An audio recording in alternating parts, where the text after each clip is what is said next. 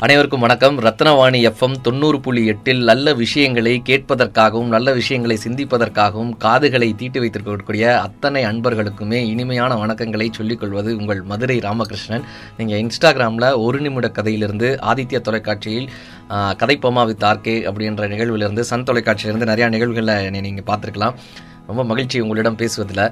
ஒரு பையன் ஒரு குட்டி பையன் பாட்டியை பார்த்துக்கிட்டே இருக்கான். இந்த பாட்டி வந்து என்ன பண்ணுறாங்க ஏதோ ஒன்று கையை வச்சு நோண்டிக்கிட்டே இருக்காங்க. இவன் கேட்குறான் பாட்டி நீ என்ன பாட்டி பண்ணுறேன்னு ஊசியில் நூலை கொக்குறேன்டா அப்படின்னாங்க ஊசியில் நூலை கொக்குறீங்களா? இன்னும் ரெண்டு மணி நேரம் ஆனால் கூட நீ ஊசியில் நூலை கோர்க்க மாட்ட பாட்டி அப்படின்னா. ஏன்டா அப்படின்னு ஊசி கீழே விழுந்து அரை மணி நேரம் ஆகுது. நூல் கீழே விழுந்து ஒரு மணி நேரம் ஆகுது. நீ வெறுங்கையை வச்சுட்டு ஜாலம் போட்டுட்டு இருக்க பாட்டின்னு. அப்போ அந்த பாட்டி சொன்னாங்களாம் ஊசியின் காது வழியே நூல் நுழைந்தால் அது சட்டையில் உள்ள கிழிசல்களை தேய்க்கிறது. மனிதனின் காது வழியே நல்ல நூட்கள் நுழையும் பொழுது அது இதயத்தில் உள்ள கிழிசல்களை தேய்க்கிறதுன்னு அந்த பாட்டி கற்றுக் கொடுத்தாங்க.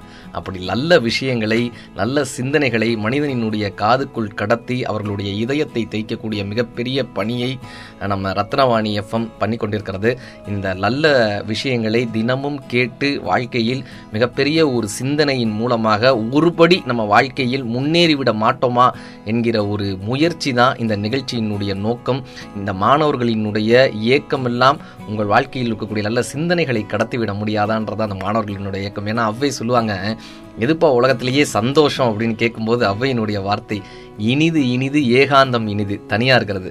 அதனினும் இனிது ஆதியை தொழுதல் இறைவனை வணங்குறது. அதனினும் இனிது அறிவினர் சேர்தல் நல்ல நாலு மக்கள் படித்த மக்கள் நாலு பேர் சேர்றது. அதனினும் இனிது கனவிலும் நினைவிலும் அவர் சொல் கேட்பதுதானேன்னாங்க நல்ல விஷயங்களை கேட்பதுதான் உலகத்திலேயே இனிமையான ஒரு விஷயம்னு தமிழ் நமக்கு வந்து கற்றுக் கொடுக்குது. வள்ளுவர் அதனால தானே சொன்னார் செல்வத்துள் செல்வம் செவிச்செல்வம்னார் இருக்கிற செல்வங்கள்லேயே மிகப்பெரிய செல்வம். இதுனா செவி மூலமாக வரக்கூடிய அந்த செல்வம் தான்ப்பா உலகத்திலேயே பெரிய விஷயம். தமிழ் நமக்கு கற்றுக் கொடுக்குது. ஒரு நாளைக்கு என்ன பண்ணணும்? ஒவ்வொரு நாளும் என்னங்க பண்ணணும்னு தமிழ்கிட்ட போய் கேட்டாங்க. தமிழ் சொன்னது யாவருக்குமாம் இறைவனுக்கோர் பச்சிலை. யாவருக்குமாம் பசுவுக்கோர் வாயுரை யாவருக்குமாம் உண்ணும் போது ஒரு கைப்பிடி யாவருக்குமாம் பிறருக்கொரு இன்சொல் தானேன்னு தமிழ் கற்றுக் கொடுக்குது. எப்பா நீ நடந்து போகிறப்பா கடவுளுக்கு பூ போட்டு உன்னால் வணங்க முடியலையா ரெண்டு இலைய பறித்து போடுப்பா. போகும்போது யாவருக்குமாம் இறைவனுக்கோர் பச்சிலை.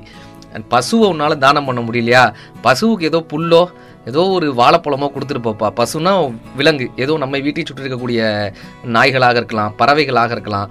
அப்படி ஏதோ நம்மை சுற்றி இருக்கக்கூடிய ஜீவராசிகளுக்கு உன்னால் முடிஞ்ச ஏதோ ஒரு உணவை கொடுத்துட்டு போப்பா. அது கூட முடியலையா? நீ சாப்பிடும்போது யாவருக்குமாம் உண்ணும்போது ஒரு கைப்பிடி. நீ சாப்பிடும்போது ஒரு பிடி சாதத்தை எடுத்து வைப்பா. இது எதுவுமே உன்னால் செய்ய முடியலையா? நீ பார்க்கக்கூடிய ஒரு சக மனிதன் இருப்பான்ல. அந்த சக மனிதனுக்கு இனிமையான ஒரு வார்த்தையை கடத்துப்பா. யாவருக்குமாம் பிறருக்கோர் இன்சொல் தானேன்னு தமிழ் கற்றுக் கொடுக்குது அப்படியான இனிமையான சொற்களை மக்களுக்கு கொடுத்து கொண்டிருக்கக்கூடிய நம்ம ரத்னவாணி எஃப்எம் அவர்களுக்கு வாழ்த்துக்களும் வணக்கங்களும். இன்னும் இந்த எஃப்எம் பல மாணவர்களினுடைய முயற்சியால் பல தூர உயரங்களை தொட வேண்டும் என்று வாழ்த்துக்களும் வணக்கங்களும்.